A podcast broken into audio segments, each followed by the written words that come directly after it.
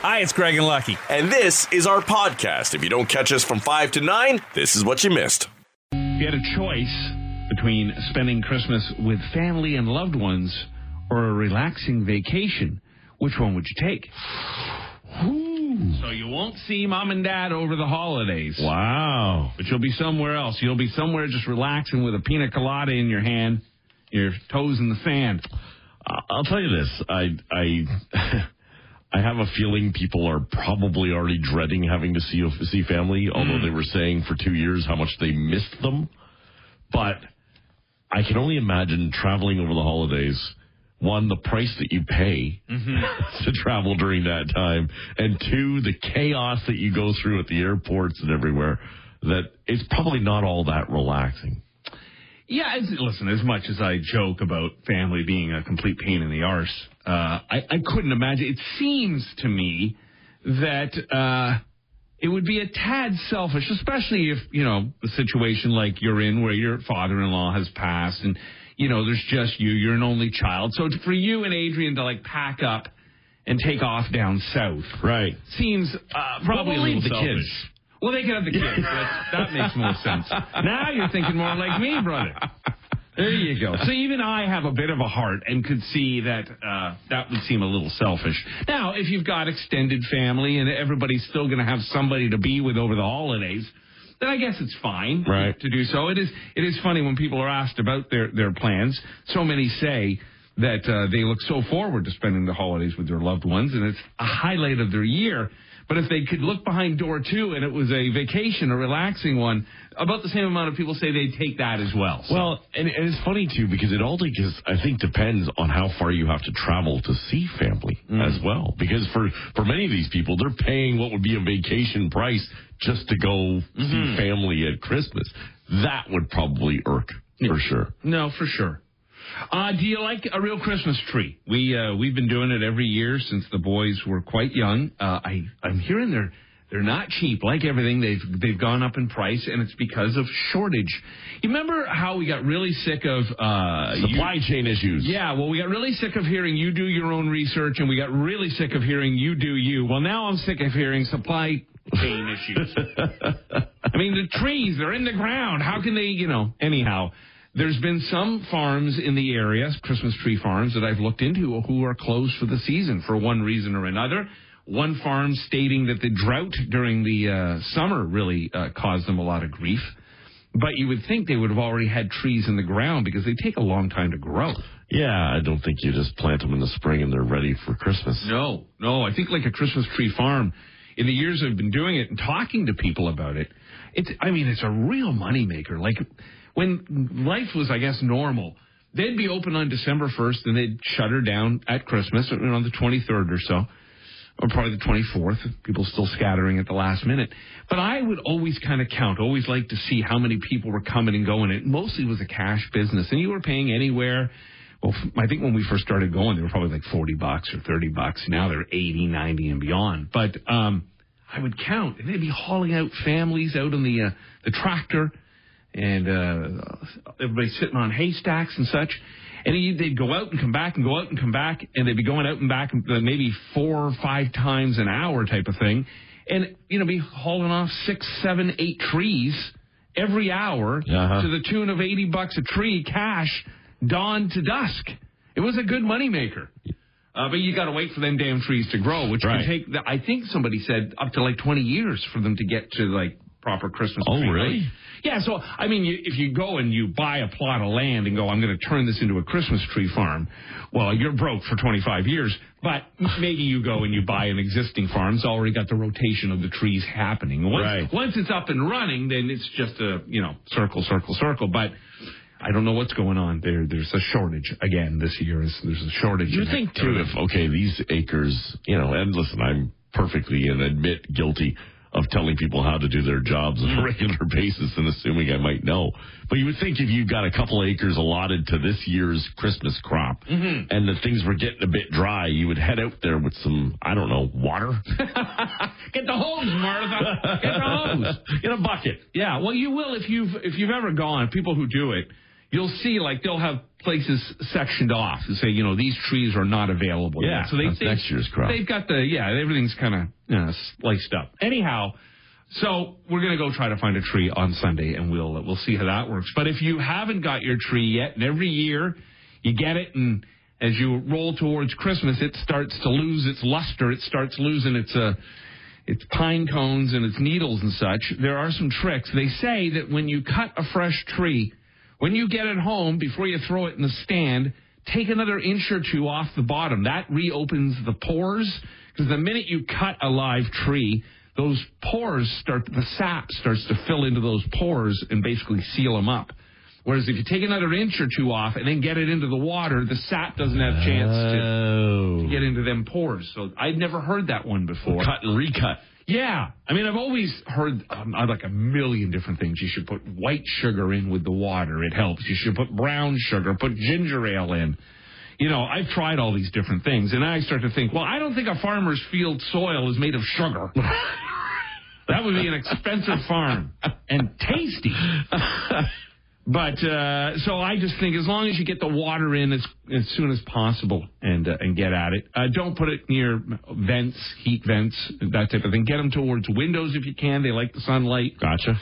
And uh, and doors opening and closing. They like the uh, fresh air coming through at them. And of course, the, I guess the general rule with the water. And here's I think what you should do so you don't kill your Christmas tree. Water it. Here's an idea. And they got all sorts of contraptions now. Because sometimes getting down under the tree, with, especially when you get a lot of presents in there, Yeah. it's a pain in the arse trying to get the water into the, the thing. But now they've got some that have funnels that come up the back of the tree, so you just Okay. pour it into that type of thing. Um, so yeah, just get the water. Yeah, because that's what you'd use that funnel for. Tree's not hydrated. No, but Craig is. Oh, Craigie's just fine, thank you. The day somebody comes to me and says, "We just figured it out. Red wine will keep your tree alive for months." Why is Craig lying under the tree again? That tree's going to be dead in two days if it takes my red wine away from me. We're going to have uh, Headstones tickets for you, and then we will see you at the Phoenix on the 22nd. We're going to be down there tomorrow night to figure out who's driving, Lucky. You driving again, or am I driving? I'll drive this time if you want. You you're, drove uh, last. you're up. All right. Can you handle it, though? I don't know. This is the thing. I know you're not a good passenger. I'm not. Not at all. Especially when you're driving. Mm hmm I mean, I feel bad because, you know, I don't want you to do all the driving, but I know your comfort level Mm-hmm. is, you know, you're much happier behind the wheel. Well, because I know your patience level. I am 56. I have driven through the city Yes, thousands and Oh, thousands know. and thousands of times. We'll be all right. Hey, listen, I, I absolutely admit I'm a bad passenger. Mm. You know, but I've also been a passenger in a head-on collision. so Yeah, you got to get past that. Yeah. You know, so once divorced, you can still marry again. you, You don't have to be scarred You can, forever. but you try not to make the same You mistake. don't, you don't have to be scarred over something forever, Lucky. We can Right. move on.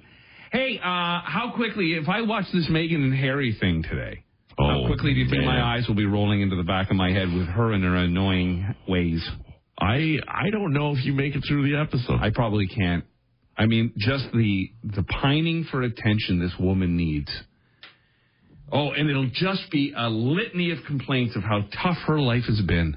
I uh, I don't know that I can make it through. They're uh, they're they've they've had a couple of uh, trailers that have been uh, dramatically edited, a hint at racism and course. a war against Meghan. Of course. Uh, it's their latest effort to tell the world why they walked away from the royal life and moved to Southern California. As if we needed to know. Didn't she already do this with Oprah? Haven't we already? Have, they've written a book. Yes, they told Oprah they can't stop. Uh, But it, no, of course, because it's all it's still all over headlines and and those anybody- trash entertainment magazines sell based on this. Netflix sees the dollars in this; they know. Yeah, no, of course they know. Of course it's it's going to get a lot of uh, eyeballs, but it's like watching something again. We've heard it. What more can they say? Yes, she felt they were racist. Yes, she felt they were after her. Yes, Harry didn't want the same thing to happen to her that happened to his mom. They've told us this story. Right. Now you get to see it Again. on a paid service. Yeah. now you get to pay to see it. They're going to cancel my service. Uh, Time magazine, they do this every year. Is uh, Time even uh, have a? Is there a magazine that even gets published anymore? I Yep. don't know. Yeah, it's, it's on the newsstands, but you Yeah. don't see many of those anymore outside of maybe the airport. It's funny actually. If you go into a Shoppers Drug Mart, all of them have a magazine and book section, and it's a lot of floor space. And I and sometimes if you're waiting for a prescription or something, that I'll I'll go mosey over there and take a look. But I wonder like how many magazines and books do they actually sell? They must. Shoppers Drug Mart is pretty successful. Floor space is expensive. They wouldn't give up that much of it for magazines and books if they didn't sell a few. Right. So people must still be buying them. They must sell a lot of cosmetics as well because that's a big section. a huge and When you some walk of them, right in. Some of them are really fancied up. Yeah. Yeah, I, you know, it, it's funny. I, I, I think a lot of the magazines that you see in there are now, if not uh, monthly, quarterly. I don't think you're seeing as many weekly Right. editions of things. I think they've they've had to cut back on a lot. I can't really tell you. The only times I've really ever been in there is to get the lottery tickets checked. that's where that checker usually Right, is. right. And it never works for me. I always take my tickets in. I'm scanning. Nothing's happening. And then even when it does say uh, not a winner or whatever the thing that comes up, it's, uh, I, I don't trust it. I, go, I go to the cashier. Can you check this again for me, please? And those poor women who have to work in cosmetics. I mean, I would want any other part of the store. I'd go work the post office before I had to work cosmetics because they got to say hello to everybody who comes in the door. yes, yeah, they're uh, They're the greeters. kind of the greeter as well. Yeah. So anyhow, Time Magazine every uh, every year around this time they uh, put out their uh, Person of the Year, and this year, oh, this makes sense. Ukraine President President Zelensky. Yeah, and and the spirit of Ukraine as well. There's a few other people that are named, I guess, in it or or are part of the the win. Yep. Yeah, it's uh, you're right, uh, and I mean one of the things, of course, is they thought he would just uh, pack and bail when uh, Russia invaded, but he didn't. He stuck around, and then the people of Ukraine really backed him, and uh, they were grabbing weapons wherever they could find them, and uh, ran to defend their towns and cities. And actually, on Monday on Netflix, and I'll definitely watch this. Uh, David Letterman's uh, my next guest needs no introduction is President Zelensky. Oh, is it really? Yeah, that'll be on Monday. Only 44. Is that all he is? eh? An Wow. actor, you know, He was a comedian at one actor, point. Actor, comedian, Yeah. won the presidency. Ukraine's Jim Carrey. Gordie Johnson from Big Sugar with us uh, as we get set for Craig Venn and Lucky's Unsilent Night at the Phoenix. It's going to be a great show. And we mentioned that it is an all ages show. And maybe with the re release of Heated 25 years later, are, are you thinking that that is why you'll get kind of an intergenerational audience? It, it brings your music to a new audience now and a younger one? I think it's one of the rare kinds of music that, you know, parents, you know, dads and sons and kids, you know, they can, they can appreciate it, uh, uh, you know, in the, in the same way. I, I, don't know what, I don't know what that is because they're, not every band from every era can get to do that. You know, like I listen, I look at some of the music my my own kids listen to, and it's interesting what what echoes through the ages. I know my my son when he was twelve, he knew about some Black Sabbath and Led Zeppelin and Jimi Hendrix. It just, especially boys, you know, they they tune into that kind of stuff. My daughter listens to Yes and King Crimson and like prog weird prog rock stuff. Do you remember uh, the first show you took one of your kids to see, like outside of seeing a Big Sugar show? my kids, of course, are rock and roll babies. They've been to hundreds of shows. But the first time I, on purpose, took my son to a rock show, uh, we went to see Rush. Um, he was 12 years old, and I hauled him off to, to go see Rush. They were playing in, uh, in Red Deer, Alberta. I, do you remember that there was a big flood out in Calgary?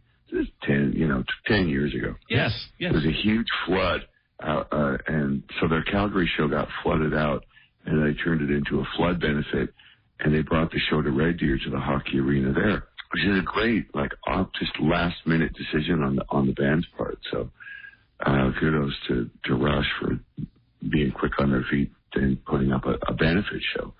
Uh, but that was just down the road from our farm. We happened to be up at the farm in Alberta.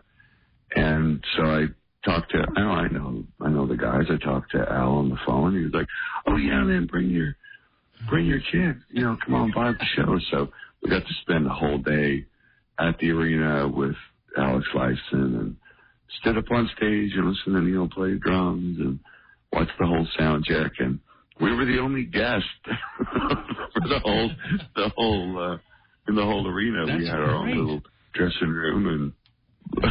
Pile of snacks, and it was like, "Yeah, buddy, not everyone gets to." you know, It doesn't happen like that. I, I did want to mention to you, uh, Gordie. It's funny when I grabbed the heated uh, CD again, and I was looking at it. I hadn't looked at it in some time, and I don't know if anybody else has ever told you this, but I'm looking at the cover and I go, "When did Anthony Kiedis join Big Sugar?" that photo of you from I guess '98. Uh, you look, you're almost a Yeah. doppelganger for Anthony Kiedis.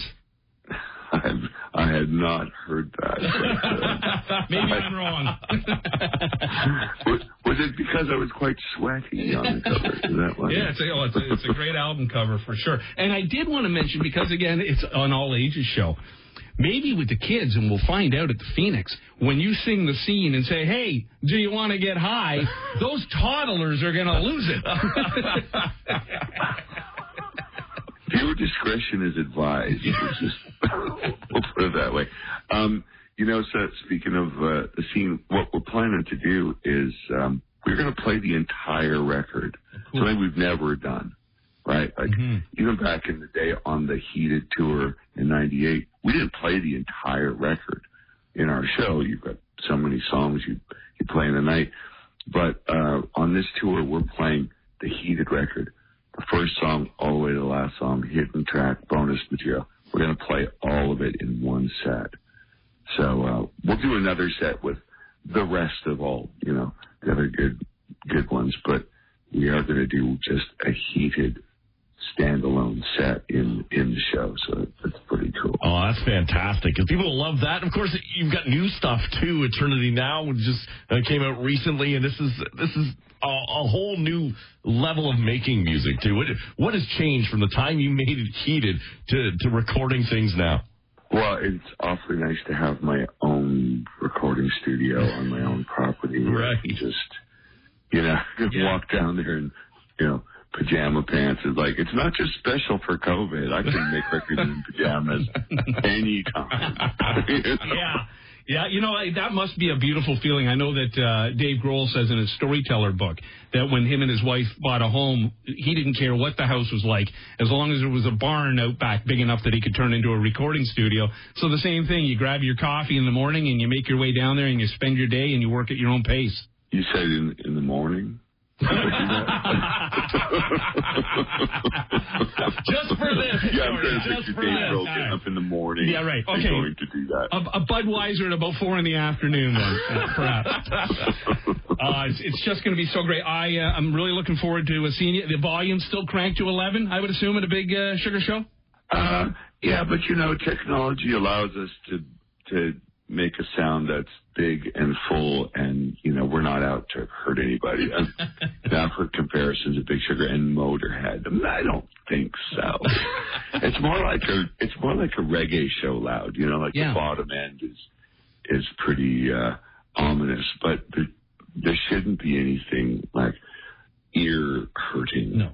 going on. Then there's there's three of us. You know, it's decades the sounds got really tight and and refined and pretty dialed. I think it's a more dynamic sound and show than than it's ever been, just in terms of what we can do musically. And being a going back to being a three piece band, it allows me to play a lot more guitar, which I'm kind of a fan. Yeah, Awesome. Yeah, no, So are we. No, listen, uh, like I said, listening to uh, the reissue of, of Heated over the weekend, it just sounds so great, and it's going to be even so much better live at the Phoenix on the 9th. Gordie Johnson, Big Sugar, thank you so much for doing this, and uh, you'll see me in the corner babysitting the children. I've got a little, I set up a little babysitting booth in the corner. Lucky's buying rounds for everybody at the drink out of his own. Only, only if Craig babysits. I got to see this first. So we, we will uh, we will see you at the Phoenix for Craig and Lucky's Unsilent Night with Big Sugar. Gordie, thank you so much. Fellas, always a pleasure. Thank you. Jennifer Lawrence is probably going to have to make a bit of an apology to a lot of female actors uh, that have come before her because she recently made a statement to Variety that she's going to need to uh, backpedal on. It wasn't really offensive, just kind of dumb. She says, I remember doing Hunger Games. Nobody ever put a woman in the lead of an action movie because it wouldn't work. Because we were told girls and boys can both identify with a male lead, but boys cannot identify with a female lead. So basically, what she's saying is before her, there was no female actors who had been action stars. Right. Well, there's been a few. Yeah. Lots of them. Sigourney Weaver in Alien, Linda Hamilton in The Terminator, Angelina Jolie and Lara Croft. Yep. Uma Thurman in a little film series called Kill Bill. Uh huh. Pam Grier's on line one from the 70s. She was Foxy Brown. They were all action, female action stars. So that seems odd that she made that comment. Yeah, I think uh, probably off the cuff, and probably I think she's. You know, it's quite funny I've, as I've seen her in interviews. I don't think she was probably joking about that, but I think she's one of those who led the charge for female actors to be paid the same as male actors for lead roles. Yep. And perhaps gets a lot of questions thrown at her based on that. She's also one of the few who uh, I, I I appreciate because she's self-deprecating. Mm-hmm. She really can, uh, you know, make fun of herself, and if someone takes a shot at her, she she rolls with it. Where so many are so thin-skinned. seems so genuine and Yeah. funny in interviews. But as we were talking about yesterday, you don't really know people. You think you know them. Mm-hmm. You have no idea. Uh, a list has been put together of uh, celebrities who made it big after being rejected from SNL, and there's quite a few of them. Jennifer Coolidge, she tried out in '95 with Will Ferrell, Cheri Oteri, Chris Kattan. Of course, four years later, she appeared as Stifler's mom in American Pie. Right. Um, Jim Carrey, he auditioned in 1980. He was only 18 years old. Real. Yeah, and I just saw the video of his audition.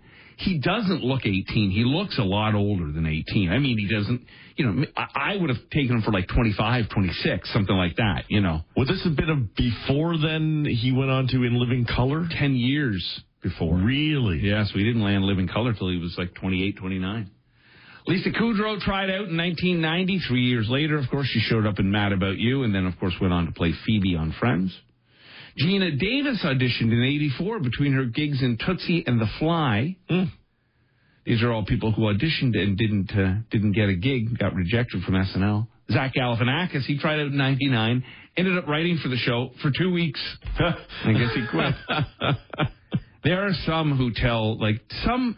There's a, a great book, the uh, the history of SNL, and they the way it's written, it's it's a lo- it's a long book because the show's been around a long time, and they talk to almost everybody that's been on the show, and it's just really interesting to hear everybody's different take of their time there. Right. Like Julia Louis-Dreyfus hated every second of it. Larry David hated it. That the, the one episode in Seinfeld where George quits and then goes back, hoping nobody even noticed he quit. You remember Yeah. that that episode? That's based on Larry David at SNL. Oh, really? He stormed out one night and said, "I can't take this anymore," and he quit. And then his buddy said, "Well, now what are you going to do? You don't have a job." So well, no, I'll just go back tomorrow and act like I didn't quit. and he went right back to his desk, and nobody said anything different. Uh, David Crossfield is auditioned in '92. Of course, he then went on to co-create Mr. Show with Bob Odenkirk, because Bob Odenkirk was a, a writer there at SNL. Tiffany Haddish tried out in 2013. Kevin Hart auditioned in early 2000, and then kind of went on to be one of the biggest stand-ups of all time. hmm Ellie Kemper tried out in 08, a year before she got The Office. And Stephen Colbert auditioned in 92. So, yeah, if you, uh, there is, I think, a lot of, uh, on YouTube, you can find a lot of those auditions from, from back in the day when these people were nobodies and trying to get their first gig. Well, and you can understand how you know even in in all drafts and auditions Yeah. things are missed along the way. Yeah. uh, because it's an impressionable business, and it's basically uh, first impressions make a massive difference, and and it all depends on what they're looking for at the time as well. Yeah, and you know, I've I've heard people say of Jim Carrey and him not getting SNL, it was because the uh, the producers and certain Lorne Michaels uh, directly probably looked at him and thought this is just going to turn into the Jim Carrey show. Like he's mm. so talented, you know, this is an ensemble. We've all got to work together. Whereas when he got on Living Color, a fully or almost predominantly black cast. they needed a, a white guy. That's also part of the problem too, in that you know he was just another white guy. They probably already had enough white guys. Right. They, they, you know, you, you look at the cast. You need you need some Asian. You need a black person. You need a black woman, a black man, and and so he, probably there was just enough white dudes already in that show. They didn't need another one. But uh, yeah, they all did just fine. They went on to do uh, well, bigger and better things.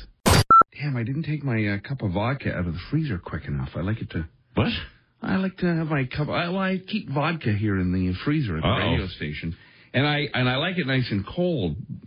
But it's it's not quite to my temperature. This explains a lot because I thought you were just walking back and forth to get water all the time. no, no, it's vodka. Mm, It's good and good for you. right. And the cops can't smell it on you. Sure. That's what I tell my children. Kids, sure. drink the vodka. Ah, It's good though. You should try it. Mm. Vodka first thing in the morning. Lovely. Yeah, I don't think that'll do it for me. No. No. All right, you stick with Knock that. me mud right back to sleep. That mud you're slinging back. Yeah. Protein shake. Oh, is that what they're calling it? Yes. There's a lot of Baileys in there, I think. it would be a, that would be a neat, a neat mix. Actually, Yeah, you could do that. I'll take that. Yeah. Uh, yeah. So it's uh, Thursday morning. Hey, we're going to have Gordie Johnson join us this hour. What rock star ever gets up this early to talk to Right. two morons on the radio? Well, Gordie will. We'll talk to him in in a little bit. And of course, we've got uh, Headstones tickets for you as the morning progresses. We get ready for that show on the 22nd. And then tomorrow night, we are back at the Phoenix for uh, the Big Sugar Show. Craig and Lucky's Unsilent Night. Right. And uh, tomorrow, I'm just reading too. We've got more tickets as we've got a, a chance for you to get Bush tickets before they go on sale. Well, look at this. They're coming into town in February. Look at this. We just played some Bush, too. Right. So, well, it's all coming together. Remember they were Bush X? Yeah, briefly, right? When they first uh, started out, there was some Canadian band uh, that was named Bush before, so they didn't have the rights to the name yet. Remember, I saw them uh, open up. When you say them, it's really just uh, Gavin. Gavin Rossdale. It's you know, it's one of those things where you, you couldn't. If you had a gun to your head and said name one other member of Bush, you wouldn't be able to do it. But uh, I saw them at the Bell Center in Montreal, and he did this. They did a cover of, uh, I think it was "Come Together," which, by the way, after now the Crown Lands has done it, that "Come Together" has got to be the most covered song of all time. Like you think of the amount of bands who have done their own version of "Come Together," Right. And really, though, they do their own version, but it, it never really strays that much from the original. You know, sometimes when bands do covers, they really try to change it up. Yeah. Yeah. Well, they, yeah, they all like to have that little, little drum beat in the background going on. Yeah. Is that, well, again, with Gordie Johnson uh, on the uh, 25th uh, anniversary of uh, the reissue of Heated, they cover Wings, Let Me Roll It. And it's really a, a completely different take on the song. And I like that. There's sometimes I'll listen to, like on Spotify, they'll have, you can just punch in covers playlist and you'll get just a whole bunch of songs, uh, classic, uh, well known songs, all done by different artists. And some of them are really good and some of them even better than the original. Uh, we've had a couple of cases uh, of that. Um, but uh, with the come together, it just never seems to change much. Yet, I mean, Aerosmith did it and had a hit with it. Crown Lands has done it; they're having a hit with it. It's really good. I mean, Yeah. it's a really good update. Um, but you're right; it doesn't sound too too far. No. I guess it adds a little bit of their take yeah. to that song. Uh, so yeah, Bush did it at the Bell Center, but Gavin walked the entire second uh, level, playing guitar, walked through all the uh, aisles, the whole stadium. Oh, really? Yeah, playing guitar, walking by everybody, and yeah, I'd never seen somebody do that before. I've seen like Surprised he didn't get mobbed. Oh, I'm sure there was security kind of around him. I saw Bon Jovi do a neat thing once uh, at the Air Canada Center where uh, Jon Bon Jovi would pop up. Uh, somehow they had set it up so that uh, he'd, he'd just show up at different spots. Right. You know, the lights were all down, so it was all just magic. But he would uh, be, you know, w- uh, left and then right and then front and then back, and then he was up in the seats. And yeah, it was it was pretty cool. Um, but yeah, he literally walked around the entire thing playing uh, "Come Together." That was interesting. So when does this uh, Meghan and Harry thing start on Netflix? Uh, starts today. The Oh, first boy. three episodes come out today. I better take my medication before I watch that. Rock Mornings with Craig Venn and Lucky. 94.9 The Rock.